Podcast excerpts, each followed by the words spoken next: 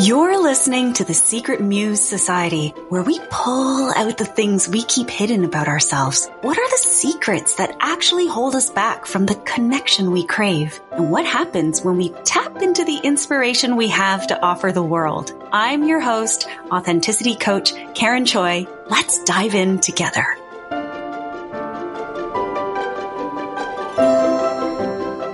Hey Muse, welcome back. The world is crazy right now. That's, I'm sorry to open that way, but it really is. We've got racism, people killing each other, war, people getting rich, selling weapons, people getting rich, selling children. We have people native to this land who don't have clean drinking water, while we have other people just dumping clean drinking water on the street. We've got probably a recession coming. We are in a pandemic with people who don't believe that there is a pandemic. We have pharmacology companies making big money on vaccines to protect us. But also, where did this virus come from in the first place? I don't really spend that much time watching the news. And so even me kind of talking about all the bad stuff that's happening in the world right now it might not even be that accurate, to be honest, but it sounds like it's not that far from the truth, right? Like shit's going down and this planet, well, my friend uh, Allison from her company Dot and B recently posted that there's actually enough clothing on this planet for six generations. And yet there is still fast fashion creating more pollution more clothing and textiles that don't biodegrade, don't compost, they don't disappear. They are just piling up in the dump sites. What's happening? There's millionaires, billion, billionaires spending millions and billions on going to the moon. What's happening? Oh my gosh. So today I'm going to offer this jelly bean theory that hasn't been totally it's not a totally baked idea. I haven't talked it out all the way, but what's the harm in just throwing it out there and start seeing where it goes? What good is it staying in my head? Maybe as a Muse Society, we can make it into a thing. I don't know. So I have a theory based on a somewhat scientific study. And to me, it is evidence that can save our world. Like all those problems that I've mentioned. The war in Ukraine, China and their distribution and their human rights. Like I, I can't even name everything. It just is so depressing. I get caught up in it. I get really sad. I feel like nothing can help. I'm just one person. I feel like there's no point.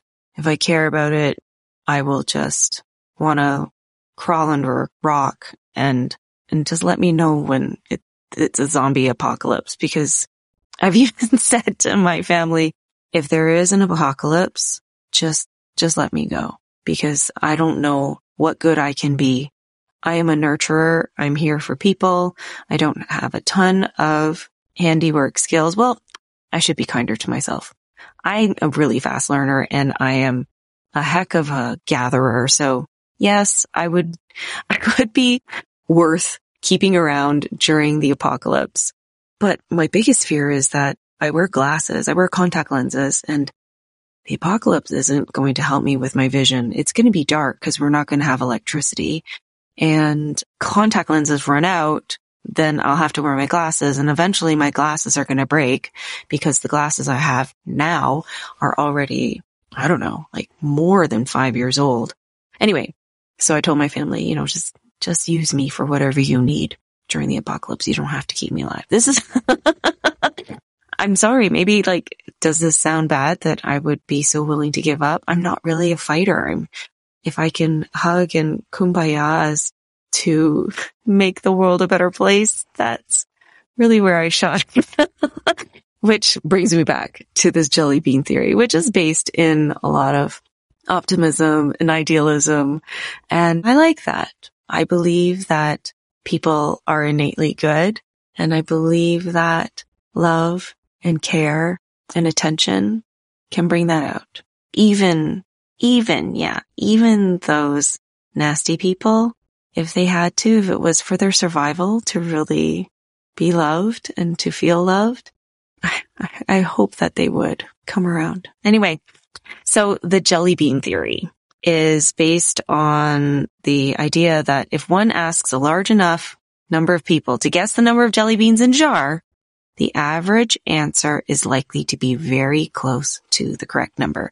So I'm sure you've played this game maybe at baby showers or work parties where you walk in and there's a giant jar of jelly beans. Who even eats jelly beans? Well, maybe that's why they use jelly beans because they're not that delicious.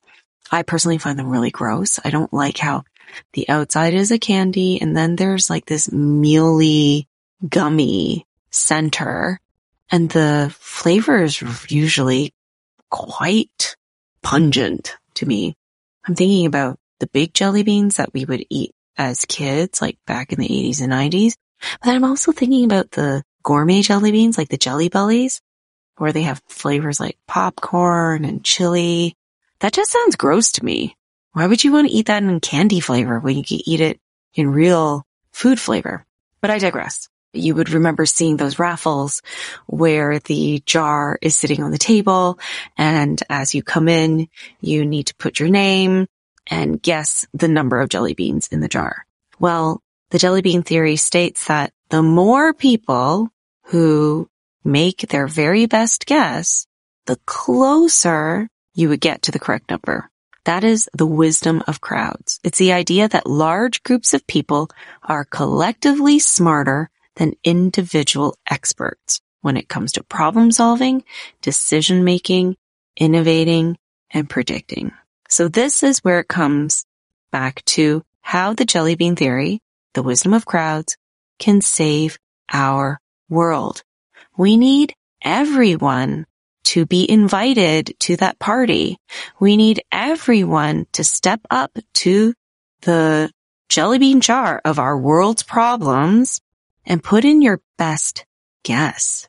And we need everybody to participate so that we can get to the best correct answer so that we can actually save this world together. And we need that through your authenticity and inclusion.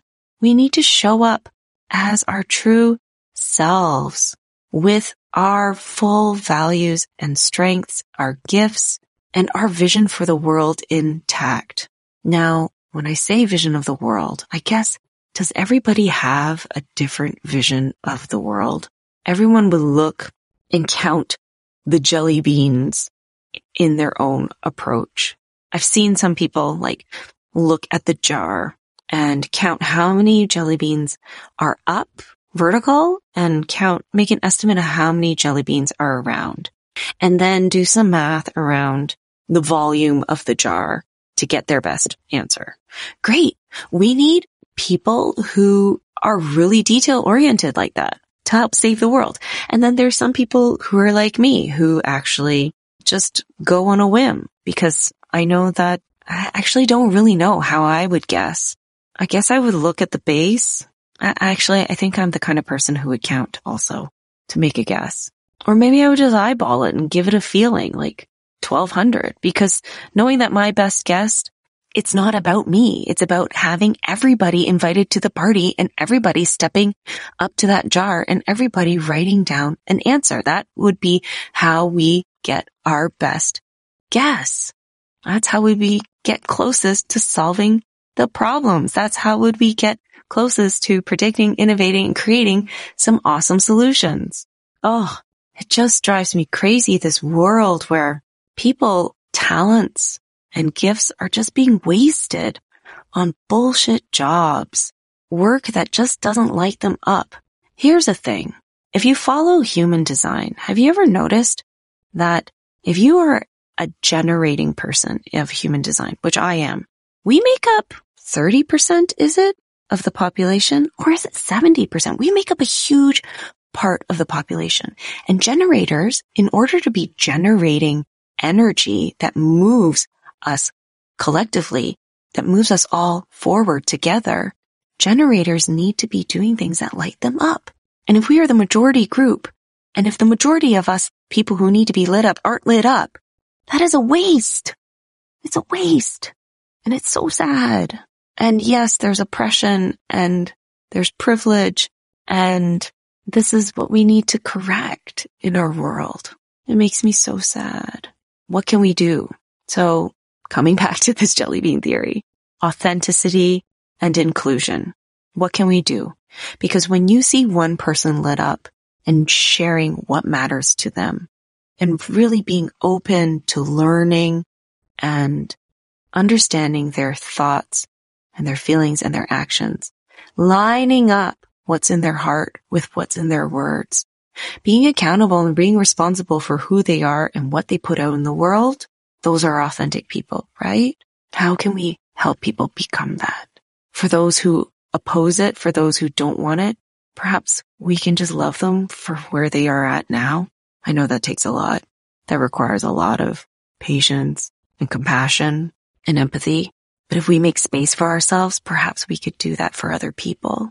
And then there's those who are seeking and want to express themselves. Encourage them. Help them find their authentic truths. Amplify that. Give them visibility so they could share their light with others and light other people's light up, right? Authenticity is spreadable. it is contagious. And when you show that you are brave enough to show up as you are imperfectly human and beautiful and messy and magical and all the things, people also feel more safe to do that too. Authenticity is within our grasp. So the jelly bean theory, we need authentic people. And as authentic individuals, dear muses, we can bring authenticity out of people. Then the second thing is inclusion. How can we be more inclusive? We have the awareness. We know how can we bring people into the conversation without feeling like there isn't enough space for all of us? Cause I know it. I've been there. I feel comparison and competition, but how can we focus more on collaboration and connection? We can call out our egos. We can settle that down and say, yo, sit down, ego. We don't need you. You're not helpful. You're not helping us in this jelly bean theory. Egos have no votes in the jelly bean theory, in the wisdom of crowds. We need everybody's wisdom in the crowd. Everybody. So I believe that that is within our grasp.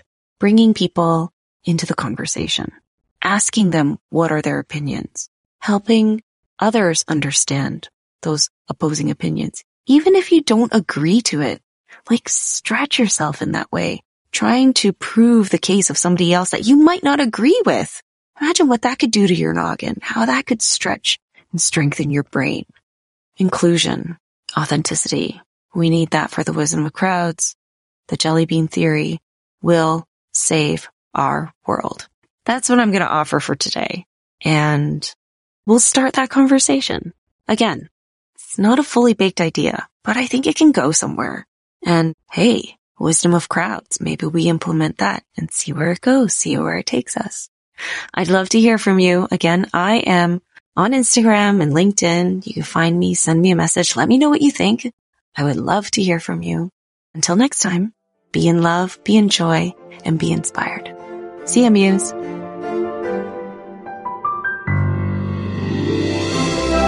Thank you for listening to the Secret Muse Society. Don't forget to subscribe to this podcast so you never miss an episode. And if you haven't yet, please go to Apple Podcasts to rate and review this podcast so other modern muses like you can find us too. I invite you to continue the conversation and connect with me on Instagram at karenchoi.co. Join me next week for more secrets inspired by you. I'm Karen Choi. Until next time, stay gold.